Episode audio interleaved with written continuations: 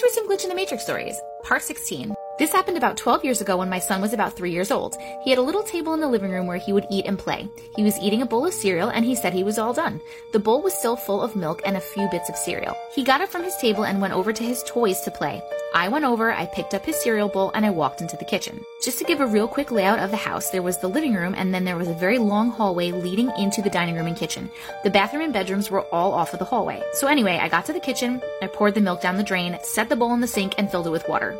I then proceeded back to the living room, pausing in the bathroom for literally just a few seconds to pick up a towel off the floor, and then I continued down the hallway to the living room. I stopped dead in my tracks when I saw that his cereal bowl was sitting on his little table exactly as he left it.